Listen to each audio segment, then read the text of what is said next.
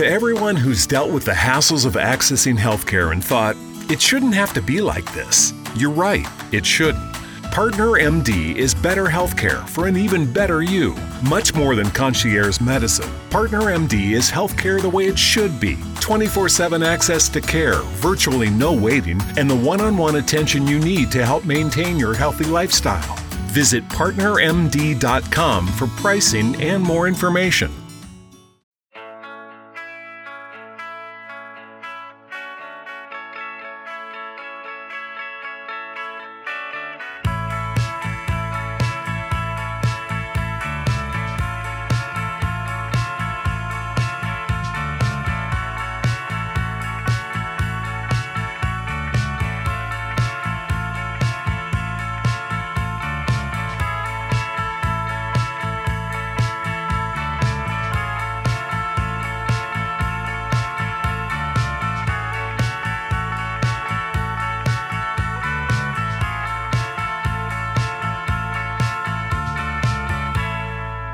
Salve a tutti e a tutti e benvenuti in una nuova puntata di Gaming Wildlife. Io sono Francesco Paternesi, detto Gigio o qualsivoglia nome, e con me ci sono Claudio Cugliandro Hola. e il dottor Luca Parri. Buonasera a tutte e tutti. Non lo so perché dico dottor Luca Parri quando sei tu, Claudio, che ti sei laureato recentissimamente, però vabbè. Vabbè, anche Luca, quindi va Formalmente, bene dottore. formalmente Anche, sono dottore anch'io. quindi. anche Ah, per va Luca. bene, va bene, va bene. E allora, mh, siamo qui riuniti e io continuo sempre a usare questa formula per colpa della- dell'aver fatto la scuola tra preti e suore, è un incubo ormai, Eh sì, sì, sì, della sì. vita. Anch'io le elementari. E dicevamo, eh, siamo qui per parlare di videogiochi ovviamente, ma in- ci concentrandoci su un aspetto in particolare, ovvero la direzione artistica, da non confondere con la dimensione artistica che sto canticchiando da qualche minuto purtroppo perché appunto gli Eli Perché sono sempre parte della cose. formazione, sì.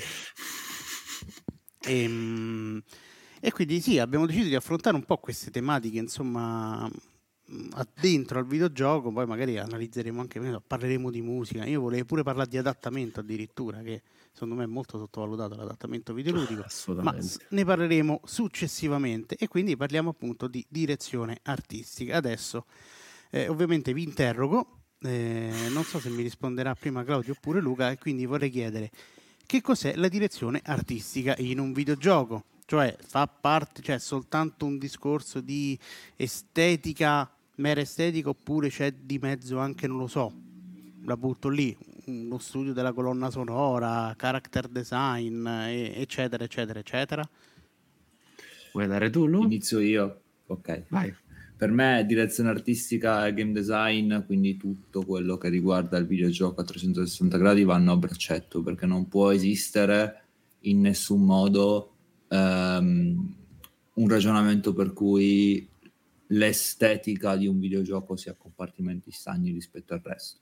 Proviamo a pensare, faccio un esempio stupido ma funzionale. Proviamo a pensare a The Last Guardian con le musiche di May Cry può essere, può succedere, però quanto perderebbe? Proviamo a pensare a, non lo so, Halo con l'estetica di... Vado su cose... Con Animal l'estetica di The Crossing. Resistance, Sempre con così. l'estetica di Animal Crossing, è tutto funzionale... Però rimanendo, rimanendo nell'FPS possiamo pensare all'estetica di Resistance, questa cosa un po' dieselpunk, eh, un po' post-apocalittica.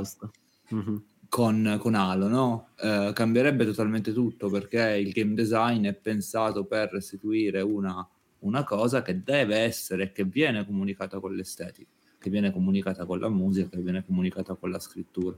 Quindi quando si Mhm. progetta un videogioco, per me si deve tenere conto di, di tutto perché progettazione del videogioco ha anche il tono estetico che si dà a qualcosa. Sì, diciamo che date le abitudini, le tradizioni del mercato videoludico, dell'industria videoludica attuale, ehm, c'è da dire che questo è quello che dovrebbe essere. Oggi invece c'è purtroppo questa scissione tra direttore creativo, che spesso è la figura che sta sotto il produttore e che è sostanzialmente la persona che si occupa di tutto, e poi c'è invece oggi quando si parla di artistico si pensa subito alla componente grafica. eh, mm. e non direttore artistico, nel senso far ehm, rendere omogenee tutte queste componenti espressive e trasformarle in un unico oggetto comunicativo che sappia dire qualcosa. Come diceva Luca, appunto, sia tramite la musica che il gameplay, che le regole, le meccaniche, eccetera. Anche perché oggi è sinceramente se non impossibile, molto molto difficile, si pensi solo all'impatto che ha la pubblicità, che storicamente dovrebbe essere quello che viene definito un paratesto, cioè un testo che diciamo contribuisce a descrivere il testo originale che dovrebbe essere per esempio il videogioco e che oggi, soprattutto nel settore videoludico, soprattutto nel mercato AAA, io mi sento che si possa tranquillamente sostenere che molto spesso la pubblicità è il testo e il videogioco il paratesto, perché ci formiamo delle opinioni così solide eh, che difficilmente vogliamo mettere in dubbio tramite la pubblicità, dove per pubblicità io intendo non solo il trailer, non solo la locandina, ma anche il primo commento che fa l'influencer dopo il provato, o il content creator, o il critico, eccetera, e, e che cementano l'idea che ci facciamo dell'oggetto. Tolta questa piccola deviazione sulla questione pubblicitaria, eh, diciamo che oggi la direzione artistica viene spesso confusa con la questione appunto di che scelta estetica e visiva adoperi per il tuo videogioco quindi dobbiamo decidere anche se parlarne da un punto di vista di direzione artistica come la intende Luca, che come dovrebbe essere, oppure come viene generalmente intesa. E secondo me possiamo provare a fare entrambe le cose, premettendo che appunto la direzione artistica tecnicamente sarebbe quella della figura che fa eh, lavorare tutte le componenti, quella musicale, esatto. quella visiva, quella meccanica, però è il game director, il game director alla Kojima esatto. maniera, per capirci. Esatto esatto. uh, queste, queste, figure giapponesi principalmente perché um, o dell'indie quasi sempre o dell'indie sì proviamo a pensare a Lucas Pop per esempio ma perché lì si fa tutto da solo um, queste figure appunto alla Kojima alla Ueda alla Mikami che uh, curano il progetto a 360 gradi hanno l'ultima parola sul progetto questo per me è uh, la figura dell'art director e in questo caso del game director a 360 gradi. Quindi la persona che da chi uh, sviluppa le meccaniche, prende delle cose e dice no, questa cosa va orientata in questo modo, uh, va dal compositore o dalla compositrice e dice no, questa cosa va orientata in questo modo, e comunque chi tendenzialmente dà la bussola a tutte le professionalità del caso.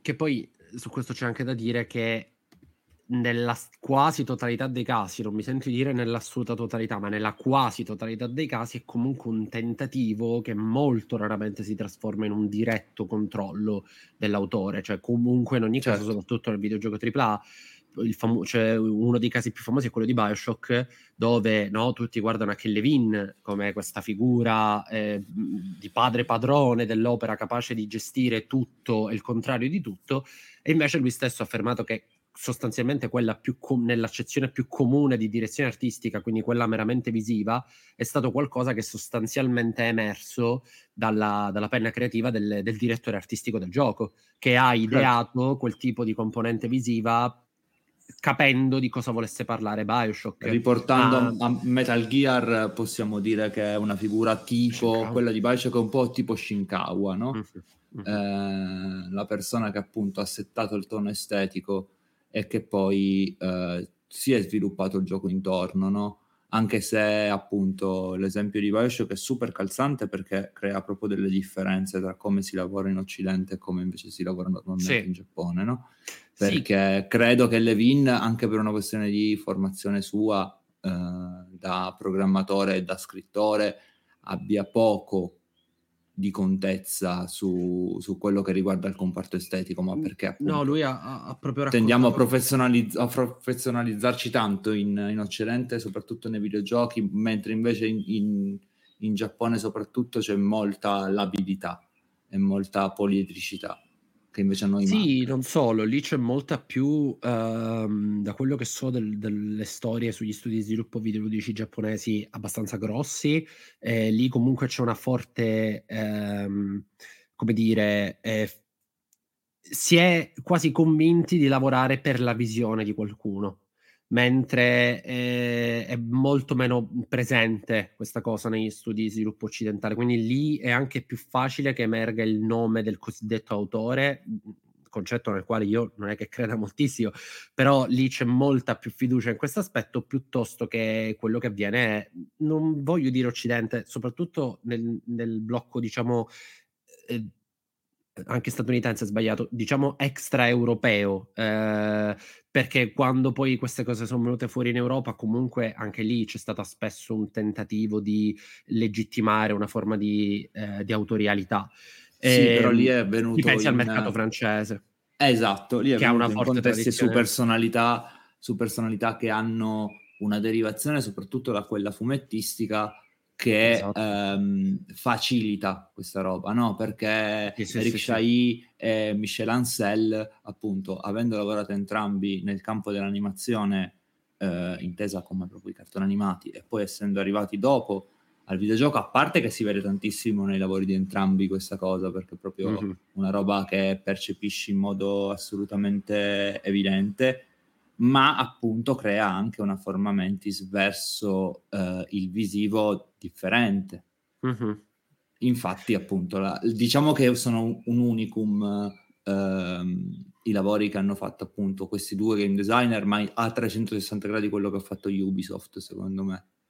Tra l'altro, non, su questa cosa, secondo me si, si, fa un discorso molto interessante riguardo alla direzione artistica, perché se ci pensi, il cioè, diciamo, uno dei giochi con la direzione artistica, a mio parere, più peculiare e particolare della storia dei videogiochi in generale, per il fatto di essere rimasto autonomo e originale, è Beyond Good and Evil. Cioè, un gioco che non ha quasi mai avuto nonostante poi sia diventato come Psychonauts, no? Quindi questo gioco che all'inizio non è che abbia proprio sfondato e poi è diventato un po' un cult in una nicchia però molto appassionata. E non è mai stato, infatti, ripeto, anche Psychonauts, no? Cioè sono giochi le cui estetiche sono proprio assolutamente identitarie del progetto. Ha fatto questo giro, questo brand, finendo per diventare Beyond Good and Evil 2. E non so se vi ricordate la, la famosa situazione di Ubisoft che aveva detto: Voi mandateci le vostre produzioni e noi le integreremo nella componente estetica del gioco e metteremo, per esempio, magari un murales, un character design. Sì. Questa cosa per un gioco che vuole essere. Io Sicuramente dal punto di vista produttivo so come giudicarla, perché è un modo sostanzialmente per non pagare il lavoro ed è ovviamente una pratica che mi fa schifo. Però, posto che poi Ubisoft aveva detto che ci sarebbe stata una forma di remunerazione, ma mi sembrava una roba da gig economy, dove praticamente tu partecipi a questo eh, Fiverr artistico, che è una roba che mi fa bene i brividi. Ma mettiamo sì, sostanzialmente perché... avevano proprio creato, volevano creare una vera e propria piattaforma, lo spiego per chi ci ascolta, non in era cui appunto l'attore... pagare con pagare con tra l'altro una valuta in game, una roba... No, ma non era, tramite, non era, tramite, il servizio fatto da quell'attore, il tizio che ha fatto Robin nei film di Christopher Nolan di Batman. Sì, sì, sì, quel proto NFT di Esatto. Esatto, sì, sì, esatto. Eh, vabbè, dico, togliamo quella cosa lì perché altrimenti andiamo in un altro tema. Eh, cioè, secondo me ha un potenziale interessante nel momento in cui vuoi fare questo mondo che non deve essere emanazione di un autore, ma deve effettivamente cercare di simulare la partecipazione di tutte queste culture differenti. E quale altro modo migliore di farlo se non creare questa sorta di... quello che alla fine poi diventa una piattaforma condivisa, anche dal punto di vista creativo, di persone che, cioè fai questa città, vi ricordate quella della demo, era questa sorta, c'era, c'erano tutte queste architetture indiane con l'elefante, mm-hmm. con le mhm. braccia, e quindi magari prendi molti contributi da un certo posto e li mescoli e magari vuoi fare questa città con queste architetture. Eh, cioè, secondo me è una cosa potenzialmente molto interessante. Però lì si viene a perdere il concetto quindi di direzione artistica, anzi è una confusione artistica, e per me è anche un concetto bello. quasi. Sì, sì, cioè potenzialmente è molto... è l'esatto ribaltamento della questione di direzione, che a me sa sempre un po' di pretesa di possedere cosa significa l'oggetto, che io facendo comunicazione, sapendo che non esiste la comunicazione perfetta, è sempre una cosa che mi fa sorridere, sentir dire la mia opera vuole dire che no, quello che vuoi dire tu, quello che vuole dire la tua opera dipende da chi la riceve. E, e quindi questa potrebbe essere una cosa molto, molto interessante, secondo me, questo nuovo modo di, di intenderla, ripeto, senza tenere in considerazione la questione della divisione economica del lavoro, quello è un altro paio di maniche. Sto pensando a come introdurmi perché mentre parlate di design mi veniva in mente forse che proprio per il sistema economico in cui viviamo comunque il design viene, viene sempre, cioè soprattutto negli ultimi anni viene messo prima di tutto, cioè a me viene scontato pensare a robe tipo la Apple dove comunque il design ha sempre ah. avuto poi una sorta di eh, preponderanza rispetto magari che ne so alle caratteristiche alla funzionalità esatto mm-hmm. alle funzioni quindi eh, appunto mi permetto di farti un appunto però su questa cosa perché prego, prego. lì l'estetica l'estetica e diventa appunto progettazione quindi design quindi anche funzionalità, quindi anche modalità, quindi anche comunicazione. Mm-hmm. Cioè, no, certo. eh, non pensiamo al design come una cosa esterna al, al resto, no? Eh, c'è sempre questa cosa specificatamente di Apple per cui, ah, ma tanto tu stai comprando quel progetto estetico, no, tu stai comprando un'esperienza eh, esattamente come quella che potresti trovare su qualunque altro smartphone che però ha un punto di partenza diverso, no? Mm-hmm. E questa è la cosa che, che, cambia e che in realtà tra l'altro nella, mh, mm, nel design del prodotto, quindi nella progettazione di prodotti in senso stretto, ha cambiato in positivo e in negativo mille cose perché ormai c'è questa, eh, questo inseguimento al, al materico e al e all'esperienziale quasi fine a se stesso. E, vabbè, non mi spingo in là perché sennò poi eh, quasi. parlo per sei, parlo per sei ore. E, e, quindi appunto su Apple c'è un discorso molto complesso da fare che tra l'altro è, è tracimato anche nel videogioco e, e non volevo interromperti Gigio, perdonami.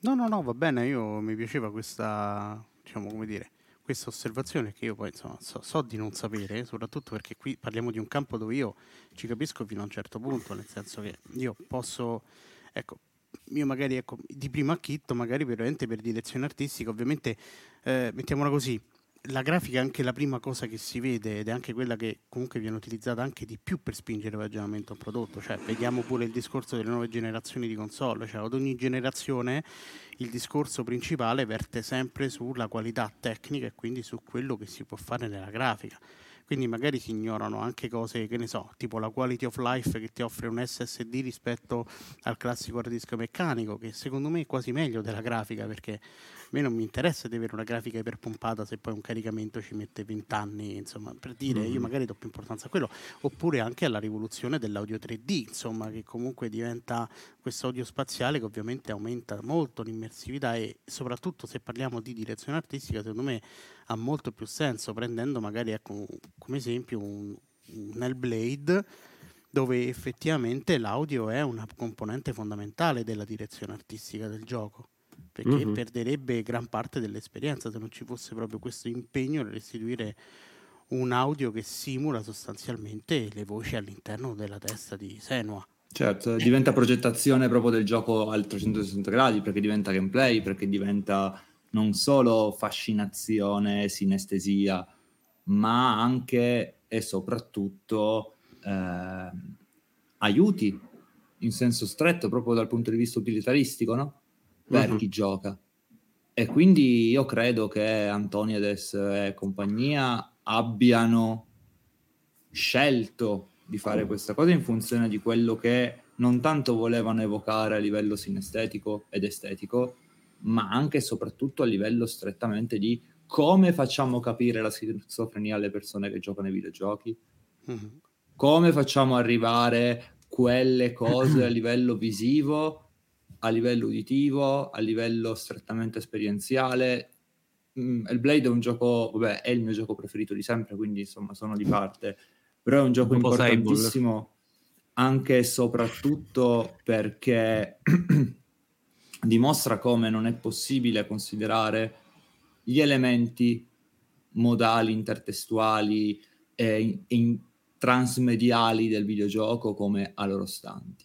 Non possiamo dire, e tra l'altro questa è una cosa che eh, abbiamo discusso qualche giorno fa eh, ad ARF con eh, diverse personalità del fumetto italiano, non possiamo più considerare il videogioco come una roba che prende da altro. Il videogioco è un linguaggio proprio che si basa su eh, antifurti che partono innanzitutto, ma su altre cose ehm, e che ne, le fa proprie, le fa proprie e le trasforma in qualcos'altro. Questa Lorenzo è la Ceccotti tripla faceva degli esempi. Esatto. Lorenzo Ceccotti faceva un esempio bellissimo che mi, mi riciclo su ehm, spiegare qual è il modo eh, unico del videogioco e per cui non si può parlare di prendo l'altro e faccio, e faccio qualcosa utilizzando queste cose, parlando di Thomas Wasalon, senza tra l'altro citarlo. E diceva, il videogioco è quella cosa che ti fa capire che se due quadratini si avvicinano vanno più veloci perché stanno collaborando. E questo secondo me non puoi um, ridurlo solo a una commissione di audio, visione e giocare, perché non è solo quello. Mm-hmm. Non è solo l'unione di queste tre cose, non è solo storia, audio, video e regole. È qualcos'altro che prende queste, tre, queste quattro cose e ci costruisce un progetto intorno. Quindi la direzione artistica è parte integrante della progettazione, non è qualcosa che applichi sopra la, la, classica coat of paint per dire ah questo gioco è in pixel art perché non sapevo come farlo perché ho 4 euro di budget e con Unity veniva facile. Che può capitare quella, quella certo scelta che può capitare, certo che può capitare. Però ormai credo che siamo in una maturità tale del medium per lasciar perdere questa cosa. Cioè, Children of Morta senza pi- pixel art sarebbe un gioco totalmente diverso. Certo, certo. No, che poi questo è il motivo vero, concreto, per il quale non si riesce a capire. No, ti ricordi, facevano addirittura i video quando c'era i vecchi progetti, diciamo, eh, su perché c'è un folto gruppo di persone a cui piace di più l'indie che il AAA non per una questione hipster, che sicuramente c'è chi lo fa solo perché si deve no, elevare rispetto agli altri, ma la vera differenza è che la direzione artistica l'indie la rende potenzialmente più percepibile, quindi non sto ovviamente scrivendo una legge, ok? Non è matematico che ciò avvenga, ma per questioni di mercato, di numero di persone che lavorano su un prodotto, è molto più facile che queste cose di cui parla Luca si possano verificare nel caso di un indie, mentre un AAA è molto più difficile. Cioè, quando certo. noi facciamo il discorso quello del eh, ma The Last of Us vuole parlare di morte, eccetera, e poi le uniche interazioni che ti fa fare per 20 ore sono sparare alla gente. I switched to Boost Mobile and got a free Samsung Galaxy A23 5G phone. Want to know the best part? Uh, it was free? Nope. The fact that it's on America's largest 5G networks? Nope. It's the ding. Oh, yeah. Love the ding. Right? It's all about the ding. It's the dingarooski, the dingarone, the ring a ding ding. Unleash your power to save with Boost. Get a free Samsung Galaxy A23 5G phone when you switch. Boost Mobile. Unleash your power. And the ding. Limited time offer. New customers only. Available on select networks. 5G not available everywhere. One device per line. Tax excluded. Additional restrictions apply. See your local Boost Mobile store for details. Cioè, questa cosa non è star lì giusto per fare una critica, ma perché se vedi il videogioco come sta dicendo Luca, cioè un unico oggetto dove tutte le parti devono lavorare insieme per dire una cosa, è chiaro che a quel punto ti pare evidente che la parte X, chiamiamola in questo caso gameplay, dice per vincere sugli altri li devi uccidere, non ti devi mai fidare perché letteralmente in quel caso, in quel gioco, non c'è un caso di dialogo, anzi, quando c'è, cioè quando tu li lasci andare, hanno creato in The Last of Us 2 delle animazioni dedicate eh, che se tu non uccidi il nemico e lui è ferito, ti dice ti prego non mi uccidere, se tu non lo uccidi lui scappa e dopo un poco prende una pistola e ti spara di nuovo. Quindi proprio quello che ludicamente ti sta dicendo il gioco è non ti puoi fidare di nessuno, sono tutti da odiare, fanno tutti schifo. E poi narrativamente invece cerca di dirti, eh, però il ciclo della vendetta non porta a niente. Se non fai lavorare queste... E poi infatti poi vai a vedere e c'è il direttore del gameplay con il co-direttore del gameplay e poi c'è il direttore creativo con la co-direttrice della scrittura. Lì è ancora, è ancora diverso perché diciamo che il padre putativo del progetto è il, il principale scrittore.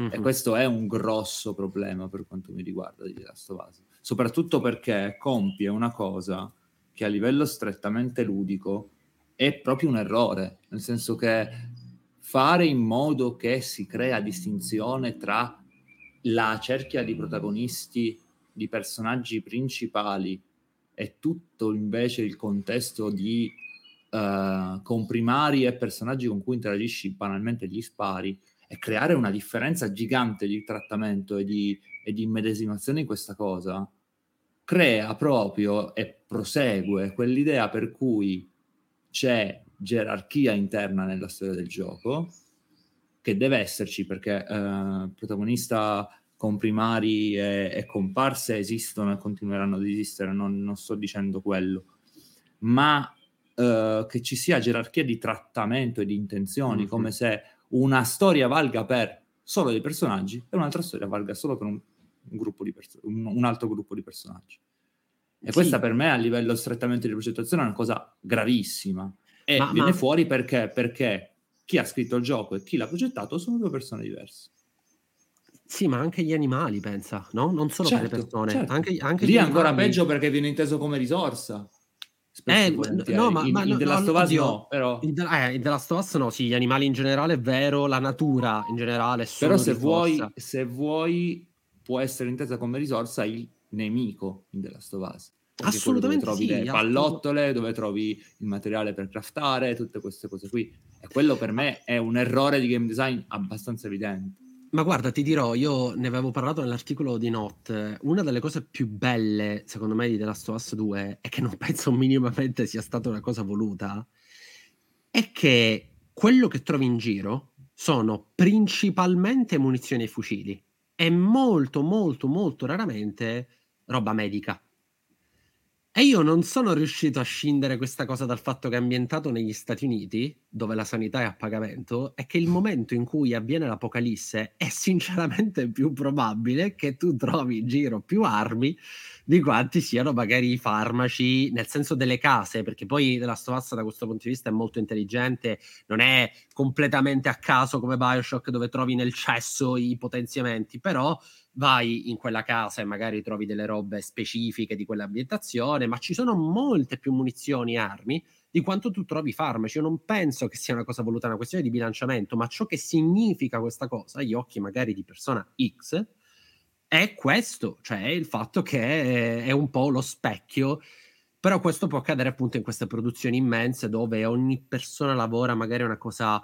Anche perché leggevo in Marx at the Arcade eh, che è un libro che consiglio a tutti.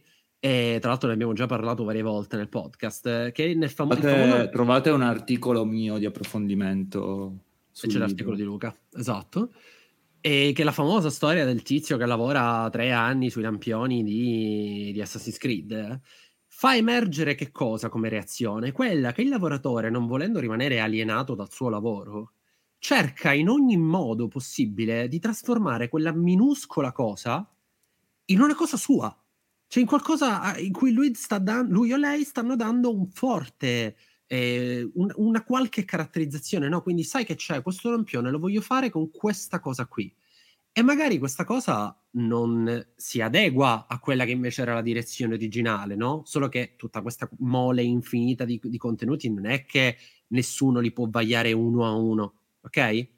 Quindi anche questo secondo me è interessante, cioè che quando si parla di direzione artistica nel AAA, secondo me automaticamente proprio ci dovrebbe venire scontato e deve essere il gioco a contraddire questa regola, e che si dovrebbe parlare di direzioni artistiche fatte da tutta una serie di, di cose completamente differenti. Penso banalmente perché chi lavora, chi lavora HUD e menu è quasi di sicuro uno studio intero differente sì, sì, da chi sta lavorando al character design.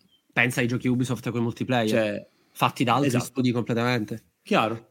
È, è rara la situazione, anzi è rara, è da escludere la situazione per cui eh, torno su una cosa della settimana scorsa, in Citizen Sleeper fa tutto una persona e poi c'è un'altra persona che gli fa il character design e gli dice però ok, per il character design tieni conto della, della user interface che sto facendo. Mo- cioè, no, non può succedere una cosa così. Non solo, eh, pensa anche alle funzionalità di questi gruppi. Cioè ci dimentichiamo sempre che poi c'è dietro una funzionalità di mercato, no? Quindi se io sono una persona che fa l'user interface, devo per forza di cose rendere, cioè la mia funzione principale è quella di comunicarti quello che devi fare. Non Certo, posso... vedi, quello che, vedi quello che è stato fatto con, eh, mi viene in mente God of War, che ha una user Esatto. interface da MMO. Ha la user Sì. interface di Destiny, presa così com'era, e messa in God of War. Perché? Perché avevano bisogno di riuscire a creare un continuum Mhm. in quello che stava succedendo nel videogioco. Poi c'è da dire che Destiny, in tal senso, non solo per il genere, ma per il videogioco tutto, ha cambiato il modo di intendere Bungie- e menu in un modo Bungie- lavori che, che stiamo vedendo ancora, ancora oggi, per quanto mi riguarda. Sì, sì, ma Però Bungie, appunto Marathon- quell'esempio lì, quell'esempio lì di, di God of War che prende uno a uno da, da Destiny è peculiare perché ci fa capire come devi intercettare il mercato. Esatto, ma nel mentre magari c'è quell'altro che prova a fare un'altra cosa. Io faccio sempre l'esempio Mhm. di Assassin's Creed Valhalla, che io ho giocato senza interfaccia. E giocare Valhalla senza interfaccia ti fa notare che c'è una mole di ore e ore di lavoro completamente gettata alle ortiche per la sovrapposizione del lavoro del team che si è occupato dell'user interface e delle indicazioni su schermo. Perché il gioco, che ha fatto magari il level design, che ha fatto usa tutta una serie di piccoli suggerimenti, no? Cioè, in che strada devo andare tra queste tre che ho davanti in questo sotto dungeon? E in una c'è tipo un rametto spezzato. E allora tu dici, ok, la persona che sto inseguendo è più probabile che sia andata di là. Tutta questa roba che se non hai l'interfaccia sei costretto a guardare.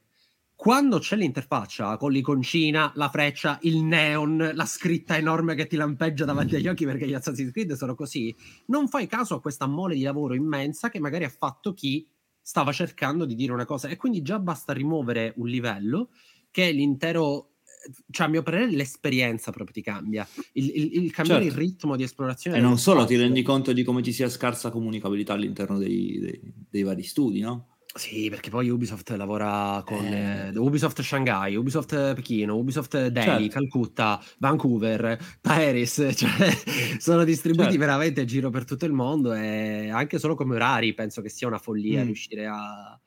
no, follia no, A però è coordinare. molto, molto- È molto difficile. diffi- molto difficile. Riuscire a Eh, coordinare una roba del genere è praticamente impossibile.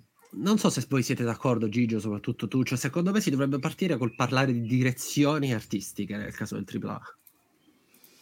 Beh, eh, sicuramente con, la, insomma, con l'aumentare diciamo, della dimensione del- dei- di chi lavora sul progetto è chiaro che forse una singola persona non ce la può fare. Poi effettivamente l'esempio di Ubisoft è calzante perché veramente, mh, anzi noi stiamo parlando poi tra l'altro soltanto, stiamo considerando soltanto eventualmente le filiali di Ubisoft perché poi in realtà come sappiamo ormai un videogioco AAA ha anche tutta una serie di outsourcing eh, senza senso e sulla quale credo ci sia anche poco controllo, ma più per motivi temporali che altro, cioè, ma nel senso non fusi orari, eh. Intendo proprio che nel momento in cui abbiamo, sappiamo che vengono fissate delle date di lancio di un certo tipo, e, eh, diventa ancora peggio eh, tutta la pressione poi che si accumula su queste persone. Quindi è probabile che proprio per questa ragione sia poi difficile riuscire a mantenere integra insomma, la visione artistica.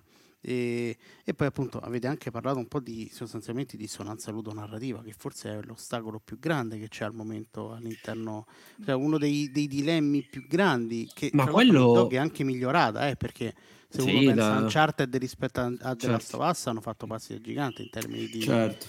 Ma quello Però- è solo, per- ma quello è per- solo perché c'è il termine. Perché Mhm. questa stessa cosa si potrebbe dire di un sacco di giochi relativamente, per esempio, alla loro componente estetica. Cioè, ci sono un sacco di giochi che hanno elementi visivi che rispetto a quel che vogliono fare e dire sono lì evidentemente. Io ho visto il talk di un ehm, di uno degli sviluppatori, tra l'altro uno dei più importanti in Epic, quando stavano ancora ideando il PvE di Fortnite. Quindi Mhm. parliamo di oramai qualche anno fa. Tra l'altro il talk è alla GDC, quindi potete tranquillamente trovarlo su, su YouTube. E, e lui raccontava di come loro avevano dei dati, estrapolati ovviamente dalle mappe multiplayer di Gears of War, che gli dicevano che la stragrande maggioranza dell'utenza stava e, e preferiva di più le mappe di giorno e con più colori. Poi unito al fatto che non volevano creare un gioco che avesse determinate componenti, anche quelle visive, hanno optato per, il, per quella sorta di cartoon, cioè il shading, che poi è diventato così iconografico anche per Fortnite, no? Cioè si è parlato nel mondo dei videogiochi, ne parlava Tom Bissell in un podcast, di vera e propria rivoluzione dovuta all'impatto di Fortnite, perché prima di Fortnite tutto doveva essere fotorealistico. Da dopo Fortnite molti, eh, molte aziende che, a cui si propongono i pitch ti dicono ma è come Fortnite e puoi iniziare a lavorare con proposte di... E non solo, tra l'altro non solo nel videogioco. Non solo nel videogioco. Vi faccio un esempio abbastanza impattante per il settore. C'è un gioco che si chiama um, Descent, un gioco da tavolo, che uh, ha sempre avuto questa direzione artistica high fantasy molto accentuata, con uh, questo artwork, questo graphic design di carte e di, e di planche molto legato a tutto quello che è uh, l'illustrazione classica del uh, prodotto culturale fantasy, dal romanzo ai giochi di carte alla Magic, per dirti. Lo stesso Magic, tra l'altro, ha subito questa cosa. Um, con il passare degli anni, con l'introduzione di uh, immaginari più cartunosi legati a qualunque tipo di prodotto, perché non è solo il videogioco ad aver fatto questo passaggio, forse è stato il primo, però um, ormai è una cosa che attraversa tutto eh, vediamo quello che sta succedendo nell'illustrazione in generale, eh, che sta assumendo piano piano delle cose molto specifiche a livello di eh, intenzioni visive. Eh, tornando invece a Descent, Descent ha cambiato totalmente il suo assetto estetico, approcciando un, ehm, uno stile più da fumetto contemporaneo, non per forza fantasy, molto simile a cose come The Walking Dead per, per intenderci mm-hmm. e questa cosa nei fan di lunga data di quello stile ai fantasy ha creato delle, delle lamentele perché non si aspettavano questo cambio perché non c'entra niente con il tipo di gioco che era Descent io penso invece che semplicemente eh, ci stiamo abituando a nuove cose, il pubblico sta aumentando e quindi è giusto che si vada a esplorare delle cose diverse. Fortnite è stato il primo nel videogioco, ha settato delle, um, delle cose molto forti. A me invece stupisce dall'altro, dall'altro punto della barricata che uh, si prenda come esempio per impostazione estetica le cose che fa From Software, per citare invece un esempio proprio opposto per quanto mi riguarda.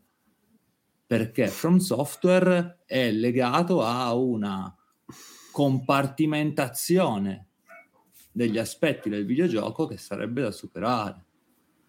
Certi modi e certe estetiche dei menu, eh, certe intenzioni, ah, sì. degli okay. asset, certe okay. cose, tutte quelle robe lì, per me sono frutto di una mentalità, di un um, fare i videogiochi ancora pensando che tu fai questo, tu fai quello, che tra l'altro è una cosa molto strana per un autore giapponese come hai detto ah, su, sulla questione interfaccia menu sono d'accordo. Poi per me loro sono stati incredibili io ho sempre questa eh, cioè su, su, From Software io da quando eh, Miyazaki ha detto che lui comunque quello che ha sempre voluto fare è sempre stato solo ed esclusivamente fare una sorta di Dungeons and Dragons eh, virtuale. E a me ha sempre cioè io ho reinterpretato un po' tutto alla luce di questa cosa eh, so che va un po' in contraddizione con quello che ho detto prima riguardo alla non esistenza dell'autore, ma la non esistenza dell'autore non significa che invece un suggerimento dall'autore stesso non ti faccia vedere le cose in maniera diversa.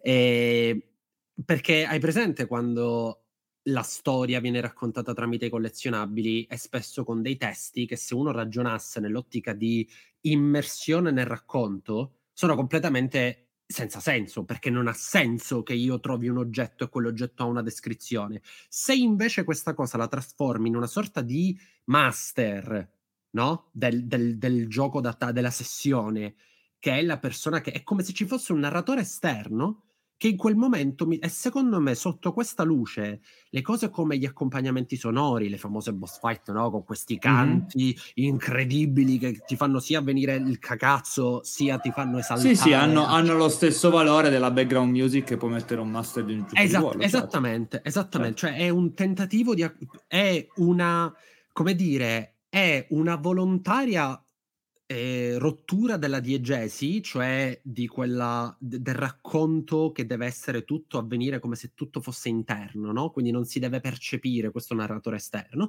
Lo, io la rompo volontariamente perché ti sto espressamente dicendo che ti sto raccontando una cosa. E su quello invece secondo me From Software è molto avanti rispetto Però invece... ti faccio una domanda.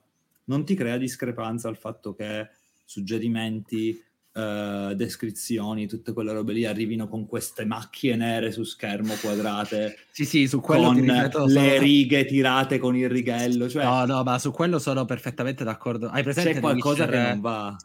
Sì, hai presente The Witcher 3 quando non solo il 3. Hai presente quando so, c'è tipo il passaggio da un capitolo all'altro i caricamenti, che c'è un'immagine mm-hmm. fumetto disegnata e c'è una voce che ti racconta che Geralt si trovava nei pressi del cioè, Bellen. O come, o come, viene fatto in, in Cyberpunk, per cui tutta l'interfaccia che tu vedi su schermo è dentro il gioco.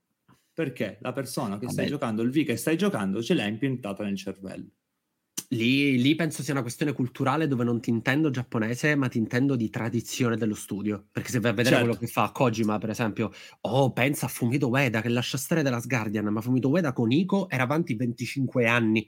Era certo. avanti 25 anni. Non è un caso che si sia formato artisticamente e non. Infatti, da, da, i, suoi, i suoi giochi non hanno menu, non hanno selezione di pause, non hanno quella cosa per cui guardi l'inventario no? E infatti, infatti i momenti hanno la pausa in cui si, si, blocca tutto, stop, opzioni, esci, stop. Esatto, però ci sono quei pochissimi momenti dove l'interazione ti viene notificata perché magari non la sai, pensa il primo risveglio di Trico, mm-hmm. c'è, c'è, effettivamente un, un, un'interfaccia che non è proprio elegantissima, ma proprio perché ce n'è poca. ma tutto fatto... il tutorial iniziale di The Last Guardian è una eh, roba esatto. che non si può vedere. Eh, esatto, esatto, quello, quello, non si può vedere. Però poi viene abbandonato perché il gioco vuole fare le, le, totalmente l'opposto. Per questo ti dico una questione della tradizione dello studio, secondo me, da quel punto di vista, secondo me invece come direzione artistica, ripeto, tenendo conto che anch'io lavorerei molto sull'interfaccia e il loro uso da parte di, di From Software.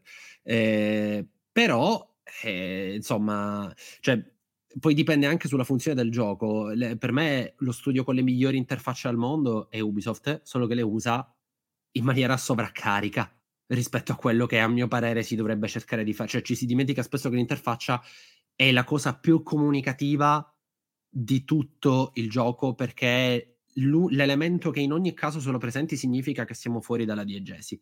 Cioè significa che io ti sto espressamente dando delle cose che ti servono per spiegarti una cosa. Non è, sai, i capelli del personaggio, oppure, che ne so, il famoso corno di, Snake in, in, in, Metal Gear, o anche di Trico, eh, che è una cosa che comunica, però è anche diegetica, quindi magari non è detto che il giocatore la capisca. No, l'interfaccia, io ti sto proprio comunicando questa è la vita, queste sono le pozioni, eccetera. Quindi è la cosa che più di tutte deve essere chiara posto che poi anche lì c'è chi ha tentato. Ma anche l'approccio arcade può essere, può essere, una deliberazione artistica. Certo, certo, cioè, assolutamente sì. Però Ubisoft non lo pensare... fa, per questo ti dico che è eccessivo. Ah, no, cioè, certo. l'arcade assolutamente va benissimo, l'interfaccia ci mancherebbe certo. altro, però devi fare l'arcade, non questo simil simulazione dei giochi Ubisoft e poi però mi riempi la... Anche perché, ripeto, no, poi no, si vede che, che, il level design è fatto per comunicare da solo.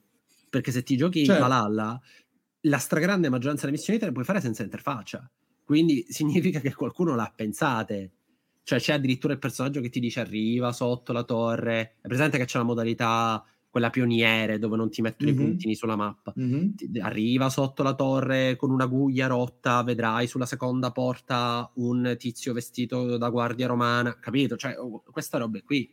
Certo. E anche questo fa parte della direzione artistica. Eh... No, chiaro, anche perché Assassin's Creed ha questa cosa che per me è assolutamente una discrepanza di giustificazione interna dell'HD con l'animus, con l'animus che però perde di senso nel momento in cui il gioco è in terza persona. Per no, per me non è tanto quello, però nel tempo per riuscire ad allargare le fette di mercato hanno fatto troppi compromessi. Cioè, all'inizio, per esempio, non c'era un selettore di difficoltà.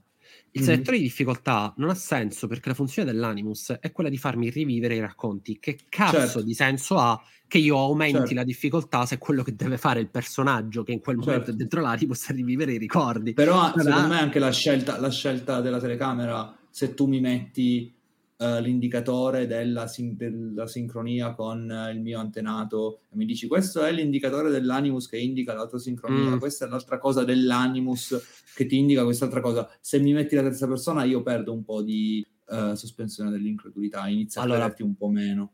Posto che sono sicuro che se avessero potuto l'avrebbero fatto perché fare Ma voleva farlo in prima persona.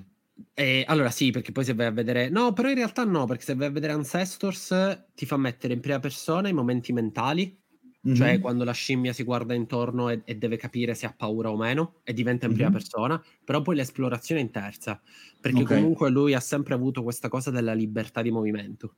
E la cosa che voleva, che voleva fare era libertà di... Vedi, anche questo rientra nella questione della direzione artistica, cioè perché poi si percepisce quando Assassin's Creed per- a, a me è sempre fatto impazzire quando la gente ha detto Assassin's Creed ha perso la sua identità quando ha smesso di parlare di presente. Ma, ma che cazzo state dicendo? L'identità di Assassin's Creed è sempre stata quella di una fluidità, di un dominio totale sugli spazi. Totale. Il primo Assassin's Creed, io non so se ve lo ricordate, il primo Assassin's Creed tenevi premuto X e paravi qualsiasi cosa, anche un elefante in carica, perché il punto non era mai quello di sfidarti dal punto di vista del combattimento. Il punto era, guarda, questa è Gerusalemme, vai dove vuoi, attraversala, corri, prendi in giro le guardie, fai quello che vuoi, ti do qualche 4-5 opzioni, però poi è il tuo mondo. Non nell'ottica parco giochi, come oggi spesso si usa definire l'open world Ubisoft, ma in un senso di libertà di, di- di- proprio di movimento che cioè noi oggi la diamo per scontata raga ma i- i- in quegli anni 2006 2007 2008 2009 muoversi in quel modo con degli spazi digitali di quella dimensione quella verticalità era una roba fuori di testa e farlo in prima persona secondo me avrebbe aggiunto troppa complessità come dimostra per esempio Mirror's Edge che è contemporaneo e che invece era assolutamente performativo nel senso della competizione cioè tu dovevi imparare a fare tutti i tasti perfetti per fare la mossa fighissima. Anche quella è una cosa che io ho sempre. Perché poi torniamo sempre al punto che diciamo in questo podcast. Cioè, il gioco va analizzato per quello che vuole fare. Non puoi prendere e dirmi. E quindi per la direzione artistica anche, no? Cioè, non puoi prendere e dire. Eh, ma il- l'esplorazione, il parkour di Mirror's Edge è molto meglio perché è complesso.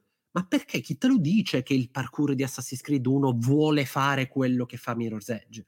Che, che paragone è? Che, che confronto è? E questo modo di fare... E poi ha- Mirror's Edge in realtà la sua complicatezza e la sua ottusità, secondo me, la giustifica anche esteticamente e narrativamente. Sì, vabbè, Mirror's Edge eh, anche per me era... È un, è un gran progetto ed è un gran videogioco anche e soprattutto perché è ottuso. Concordo, e non mai capite le sessioni quelle sparatutto, che sono veramente un pugno, come le, le bandierine del primo Assassin's Creed. Certo, Però poi era veramente un gioco... però anche quello come di- direzione artistica... in ottica, performativa eh, in ottica performativa e competitiva perché Mirror's Edge ha una questione di speedrunning molto Sì, presente. sì, sì. è Sì, molto sì, sì. presente a livello narrativo è molto presente a livello estetico Sì, sì, cioè ehm, è tutto molto orientato al devi essere veloce sì. Mhm. anche narrativamente.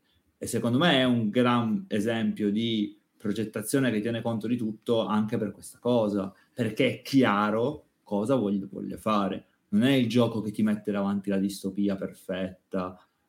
Ma È Ah, sicuramente poi- interessante da quel punto di vista, però non è quel gioco che dici wow, che storie incredibili, eh, che No, roba. ma- No, è tutto orientato a una cosa e la fa a 360 gradi. Ma infatti, ma infatti assolutamente concordo, cioè come il discorso di Watch Dogs, per me Mirror's Edge parla molto più di Cyberpunk di quanto fa Cyberpunk 2077.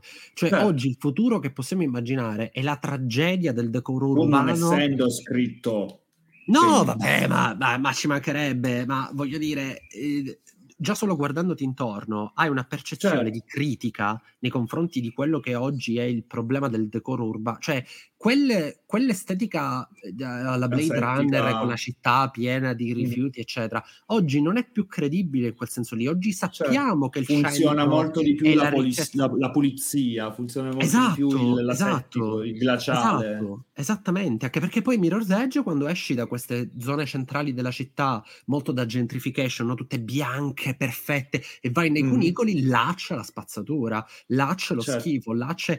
E, e quello è molto più... eh, e la direzione artistica coopera col gameplay da quel punto di vista, perché tu Certo. devi imparare... Cos'è che fai sostanzialmente? Spezzare queste architetture. Cioè fuggire dal decoro, Certo. Non solo, di trovare, trovare il modo più efficiente per fare le cose. Perché Mirror's Edge è un gioco sull'efficienza. È progettato per essere la sfida all'efficienza, è pensato e scritto per questa cosa qua. Ed è giusto così, ed è un gioco che funziona in tal senso. Sì, però non è solo l'efficienza, ripeto, perché l'efficienza è anche magari fare la build, no?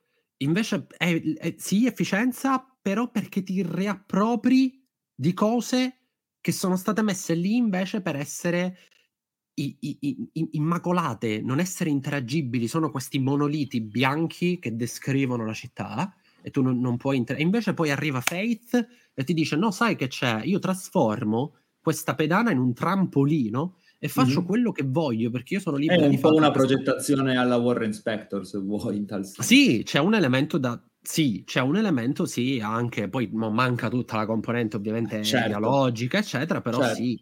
E quello è, è un caso in cui la direzione artistica, secondo me, ripeto, togliendo da quella scena lì la roba delle sparatorie, poi non è che non ci sta, perché a mio parere ci sta anche che eh, in quel contesto lì, se ti trovi a dover usare le armi, Devi anche, contare, devi con- eh, le anche contare chi lo ha fatto, Sì, che, vabbè, che infatti. aspettativa aveva il mercato rispetto a quello studio, perché appunto DICE all'epoca erano quelli di Battlefield e basta, lo sono Certo. tuttora, però eh, diciamo che dovevano, dovevano comunque ingraziarsi un pubblico che doveva scommettere di loro all'epoca 60 euro su un'IP nuova di cui non si sapeva niente, che sulla carta si discostava molto da quello che già facevano, no?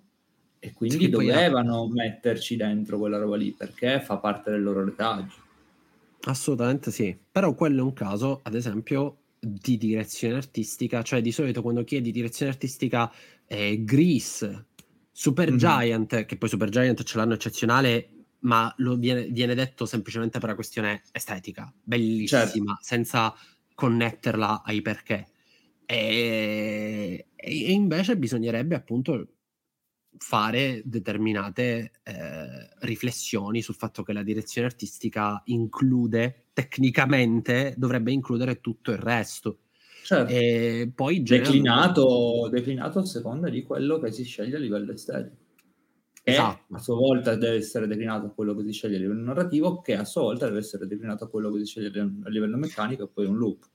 per esempio tu hai citato Thomas Busalon no? cioè Mhm. Thomas Busalon eh, su, su Glitch abbiamo fatto il video sull'Uncanny Valley Thomas Busalon per me supera un problema enorme dei videogiochi che è quello di voler raccontare delle storie fortemente emotive con personaggi particolarmente caratterizzati e che se non ti chiami Naughty Dog Rockstar e neanche perché dipende dalla cura le animazioni, l'espressività, l'umanità di questi codici, molto, molto, molto difficilmente, se si ha una dieta mediatica abbastanza estesa, quindi si guarda comunque con una certa regolarità cinema, serie tv, fumetto, è difficile che ti colpisca umanamente quanto ti colpisce, ripeto, quanto ti colpiscono altri mezzi espressivi.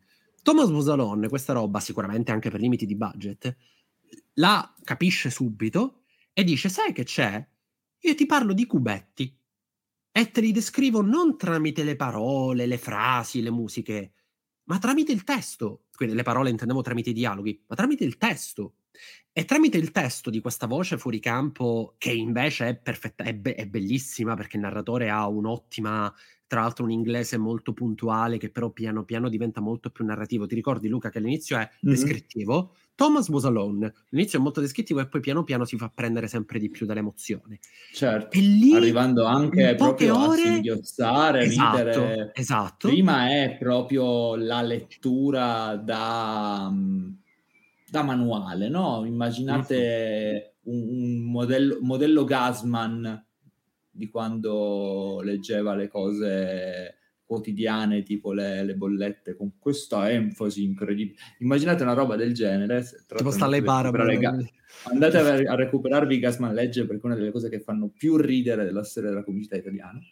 Ehm, soprattutto quello di lui che legge le sue analisi del sangue, che mette questa enfasi sui trigliceridi pazzesca.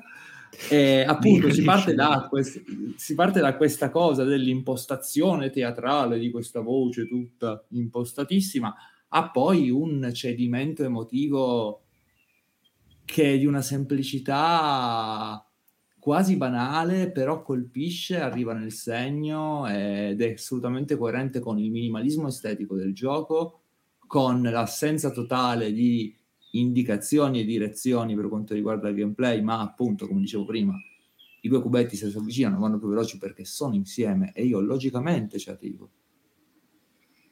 Il gioco non sì, deve darmi l'input a schermo, avvicinati all'altro cubetto così non è più veloce. Io provo e effettivamente questa cosa succede. Perché? Perché sono sicuramente aiutato da una pulizia estetica che mi invita a fare questa cosa. Mm-hmm. Perché se Thomas Wosalon non fosse fatto con due cubetti, ma fosse fatto con due personaggi, sarebbe una cosa diversa. Che poi... E bisognerebbe reinventarli in un altro modo. Proviamo a pensare a un parallelo Brothers. Però Brothers, anziché collegarsi sulla logica, si collega sull'interfaccia, su cosa hai in mm-hmm. mano fisicamente. No? Mm-hmm. Perché? Perché ti è più facile collegare il tuo corpo col corpo dei due personaggini. E anche lì c'è una scelta di direzione artistica Uh, in realtà abbastanza discutibile perché poteva an- andare anche oltre Fares per quello che riguarda il realismo in tal senso, non avevi i soldi per eh, farlo, va bene. Però visto che appunto crei questa estensione del corpo, no? Va- vai, spingi in là uh, effettivamente la, la, marcia del realismo, poi non, non, poteva farlo, lì sono limiti tecnici, eh, sì. così. No, che poi a voi viene in mente un, uh, un gioco con direzione artistica eh, mi viene da dire duale, perché l'unico che mi viene in mente è The Last Guardian, dove in maniera fluida usa il fotorealismo per Trico perché è un animale con lui ti puoi permettere il problema dell'Uncanny Valley perché tanto non esiste il referente nella realtà e quindi non lo puoi paragonare. E gli credi No, lui ha usato anche molti trucchi, l'occhio completamente nero, tipico degli animali, e quindi una minore necessità di complessità rispetto all'occhio umano, no? Ripeto, la famosa scena di Ellie, quando dice ti credo, eh, però, no, che poi forse non lo dice, lei lo guarda solo, mm-hmm. eh, però è molto raro. No, gli dice, lo guarda e gli dice andiamo. Andiamo, ecco, che è esatto. una cosa ancora più forte, se vuoi. Esatto. Comunque, pensandoci, l'unico gioco AAA che mi viene in mente diciamo, mentre il bambino, per chi, per chi, ci ascolta che magari non, mentre il ah, bambino giusto. invece ha un elemento più da cel shading, quindi certo. è, è, più sintetico e simbolico perché così eh, ci si può più facilmente sovrapporre. Lavorare, certo. dicevo, l'unico esempio che mi viene in mente, poi lascio la parola a Gigio che è mezz'ora che non parla, è, è Prey, perché Prey ha un modo di raccontare il passato Art Deco, dorato, marmoreo, e invece un modo mm. di raccontare il presente, il poco prima dell'avvenimento di tutto quello che è successo su, sulla mm. base spezia- spaziale, molto freddo, molto alieno, molto ehm, tecnologizzato. Hai questa mm. doppia cosa del eh, riscrivere la storia attraverso appunto dei codici Art Deco, del, mm. di tutta la cosa del um, come sono costruite le tute Quella... e poi hai dall'altro lato come i, i, uh, gli alieni si approcciano a te, come sono fatti, come sono pensati, uh, che è un mm-hmm. po' appunto duale secondo me. È l'unica cosa che mi viene in mente, è un confine molto labile che forse funziona molto meno di The Last Guardian, però è l'unica cosa che mi viene in mente. Eh, nel caso di Prey penso solo che sia eh, una cosa più tipo avete presente la superfetazione in architettura la superfetazione è quando non riesci a riconoscere l'origine archite- il periodo architettonico e storico di una cosa perché sopra c'è stato costruito altro. In altri periodi si chiamerebbe abusivismo, invece nell'architettura viene chiamato superfettazione, cioè beh, riconosci tipo che c'è l'art deco, poi viene quello dopo, poi quello dopo ancora, poi quello dopo ancora. In Prey secondo me è più questo cioè, perché tu lo vedi, la capisci questa cosa, mentre in The Last Guardian, se non ti fermi espressamente a ragionare sui perché delle scelte visive, non te ne rendi conto del fatto che Trico è fotorealistico e il bambino invece è in shell shading. Sì, è decisamente Se... più fluida la tua, la tua eh, le due cose. Capito? In, cioè, in è una cosa proprio che mi viene rarissimo individuare nel, nel, nel, nel mondo dei videogiochi e, e in generale in realtà, perché... Certo. Ma io a parte che mentre parlate di Mirror's Edge mi è venuto in mente che forse la direzione artistica avrebbe dovuto valutare con più attenzione il doppiaggio italiano. perché, perché, ricordo che il doppiaggio di, di Mirror's Edge era di Asia Argento che utilizza penso una delle voci monocorde più impressionanti insomma. Che, e... che secondo me invece dobbiamo un po' riappropriarci di questo doppiaggio di Asia Argento. Ti spiego perché. Con perché è una persona voglia, che perché è una persona che comunque ha fatto con risultati discutibili certamente l'attrice per anni, decenni e mm. che semplicemente non era capace a fare la doppiatrice. Se gli fosse stata data la possibilità di studiare il doppiaggio, secondo me quella cosa così che succede nel gioco non sarebbe successa. No, mm. posso dire invece la mia? Secondo me non c'era un direttore del doppiaggio. Ah beh, certo. Cioè, quello Questa... che dicono molti è che ti arriva un testo e lo devi leggere. Non sai il contesto perché non puoi vedere la scena del videogioco. Non hai le altre voci, non hai i suoni, non hai le scene, non hai niente. Fino a pochi anni fa era così, e soprattutto certo. nei periodi di Mirror's Edge. Quindi poi che, che il doppiaggio faccia schifo... cioè, eh, c'è un altro discorso. a me riguardo a questa roba duale, non, forse non riesco a interpretarla bene perché a me veniva soltanto in mente The Binding of Isaac, che non lo so, forse perché perché comunque ha una storia che è forse tra le cose più cruente che ci siano, insomma, perché comunque è veramente una storia tremenda. Vi, vi, consiglio anche, se volete capirla, un articolo di Andrea Bollini che abbiamo su Steinert che spiega molto bene la, la storia di The of Isaac, ma possibilmente di leggerlo dopo aver giocato The Binding of Isaac, perché di base, non so, è, non so ci vedo comunque questa enorme discrepanza diciamo tra lo stile un po' tutto cartunesco e poi in realtà delle tematiche che sono veramente orrorifiche insomma e che mm-hmm. mescano eh... ah, pensavo tu intendessi la parte a fumetto iniziale quella eh, cartunesca all'inizio è tutto in bianco e nero sì. con la mamma che fa le cose poi no vabbè ma un po' tutto in generale insomma c'è un'aurea mm. comunque che sembra molto molto, cioè quasi una roba tipo super deformed, sai, quelle cose insomma che piacciono anche un po' in Giappone, che sembrano tutte i cibi, come si chiama, però poi in realtà le tematiche sono, sono atroci. Forse in Giappone lì, e forse in Giappone rende molto di più la, la narrativa duale, perché lì molto spesso fanno queste cose, penso anche a, tipo alle Maggiocco, no? che sono, ci sono, insomma, sono stati un po' di, di cartoni animati che hanno preso magari una base di partenza semplice come le Maggiocco, che appunto sono i cartoni quelli di, di bambine che scoprono di avere dei poteri magici e quindi poi fanno tutte le cose divertenti e poi in realtà magari si interrogano su, su, su tematiche un po' più complesse. Non lo so, forse magari lo sto mm-hmm. interpretando male io, eh, mi, mi, ritengo assolutamente un essere no, no. in tal senso. No, più che altro, secondo te invece Binding of Isaac è facile leggerlo proprio da un punto di vista di direzione artistica riguardo a quello che abbiamo detto prima? Come una cosa che parla effettivamente di quei temi. Perché io nella mia vita ho sentito parlare a pochissime persone di, della storia di Binding of Isaac e la stragrande maggioranza invece che build mi faccio, mi voglio fare la run in questo modo per riuscire a fare questo. E... Eh, beh, diciamo che parlare di build in The Binding of Isaac è un po' Vabbè, build, comunque, sì. capito? Non, non, non hai un controllo, diciamo, su quello che ti può succedere, puoi dare un, un minimo di direzione, ma c'è sempre l'elemento purtroppo randomico, cioè purtroppo è la base del successo, l'elemento randomico che, che, può mandare tutto in vacca, insomma, alla prima occasione, però beh, diciamo che insomma, sì, più che altro anche dei personaggi, perché comunque, insomma, anche gli stessi personaggi che prendi, ovviamente non c'è solo Isaac, ci sono poi tutta una serie di rappresentazioni che probabilmente, insomma, sono tutte varie sfaccettature poi della personalità probabilmente di Isaac o anche il suo modo comunque di vedere la realtà, perché poi anche per quello che c'è questo stile un po' cartonesco, comunque Isaac è sempre un bambino, quindi avrà la sua fantasia e poi lui rivede tutte quelle cose mh, mentre diciamo insomma passa il tempo diciamo nel luogo dove si è nascosto dalla madre, ecco, senza mm-hmm. andare poi troppo nel dettaglio, però quindi probabilmente mh, mh, sì, nel senso okay. ce lo vedo, insomma. È che è un discorso complesso, io poi ripeto, non ne so abbastanza, quindi sono stato anche contento di ascoltarvi per, per i vostri monologhi, perché per me è sempre tutto fonte di, di, apprendimento, così anche spero per le persone che ci stanno ascoltando.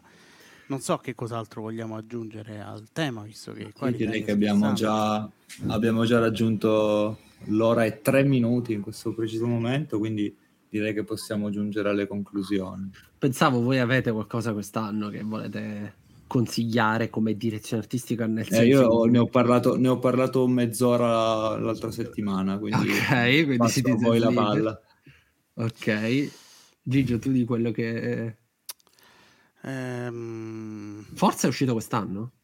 No, è uscito l'anno scorso. Sì, forse è dell'anno scorso. Beh, io diciamo che forza ecco, approfittando anche del, dell'arrivo insomma, sul PlayStation, sul nuovo PlayStation Plus, sul quale tra l'altro ho scritto anche una breve riflessione che già troverete probabilmente su, su Nerd.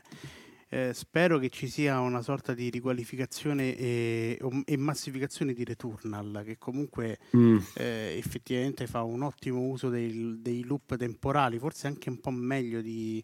No, non è meglio di Deathloop, penso sono due, proprio due modi diversi di utilizzare il loop temporale, oggettivamente parlando comunque fa uso appunto di molte meccaniche di gameplay proprio per narrare comunque poi per addentrarsi insomma, all'interno della storia poi della protagonista insomma, e che poi io continuerò a ribadire che è il gioco so- più sottovalutato del, dell'anno scorso del 2021 Returnal? spero che sì secondo me assolutamente okay. spero che con la diffusione sul plus quindi sarà tra virgolette gratuito eh, uh-huh. molte persone possono rivalutarlo almeno quelle poche che hanno una PlayStation 5 ecco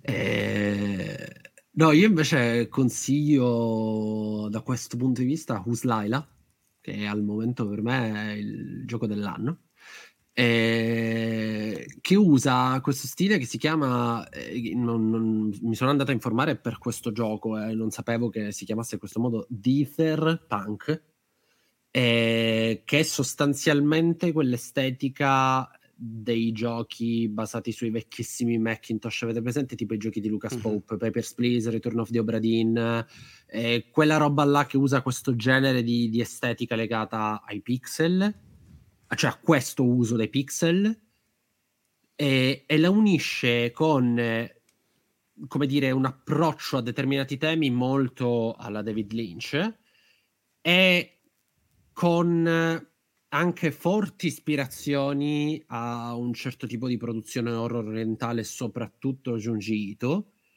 e lo fa in un modo dove è proprio lavorando su questa componente visiva ed estetica, anche ludicamente, che si impatta in maniera clamorosa sullo sviluppo del racconto, che è un'indagine al contrario.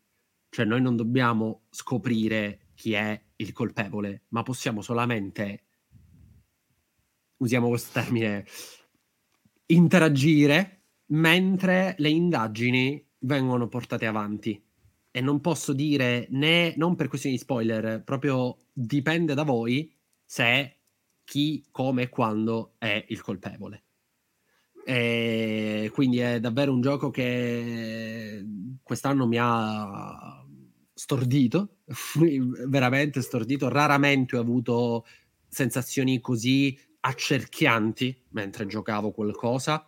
Non mi è mai successo con gli horror, a me gli horror non piacciono, questo non è un horror, lo considero più uno psicotriller, e...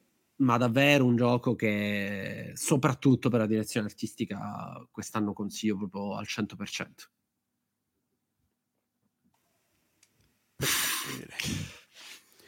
Beh, direi che con i consigli per gli acquisti ci siamo. E, mm, che altro dire? Niente, abbiamo direi concluso tutto. Abbiamo fatto una bella una corposa narrazione, e, insomma, esplorazione della direzione artistica. E dateci anche voi qualche, insomma, qualche feedback voi che ci ascoltate, perché insomma, sicuramente non, mi dispiacerebbe rifare altre puntate su questo, su questo, in questo senso, sicuramente ne, ne faremo altre, perciò vediamo un po'. Vediamo un po', chissà che succederà. Proponete nei commenti su YouTube, perfetto. Ma sì, ovunque, insomma, anche se ci volete mandare, se volete scrivere sulla nostra pagina Facebook, eh, insomma, noi siamo un po' ovunque, insomma. E, ehm, e ok. Oggi mi sento particolarmente stanco, devo dire. eh, Va bene. Allora, beh, allora vi ringraziamo insomma per l'ascolto.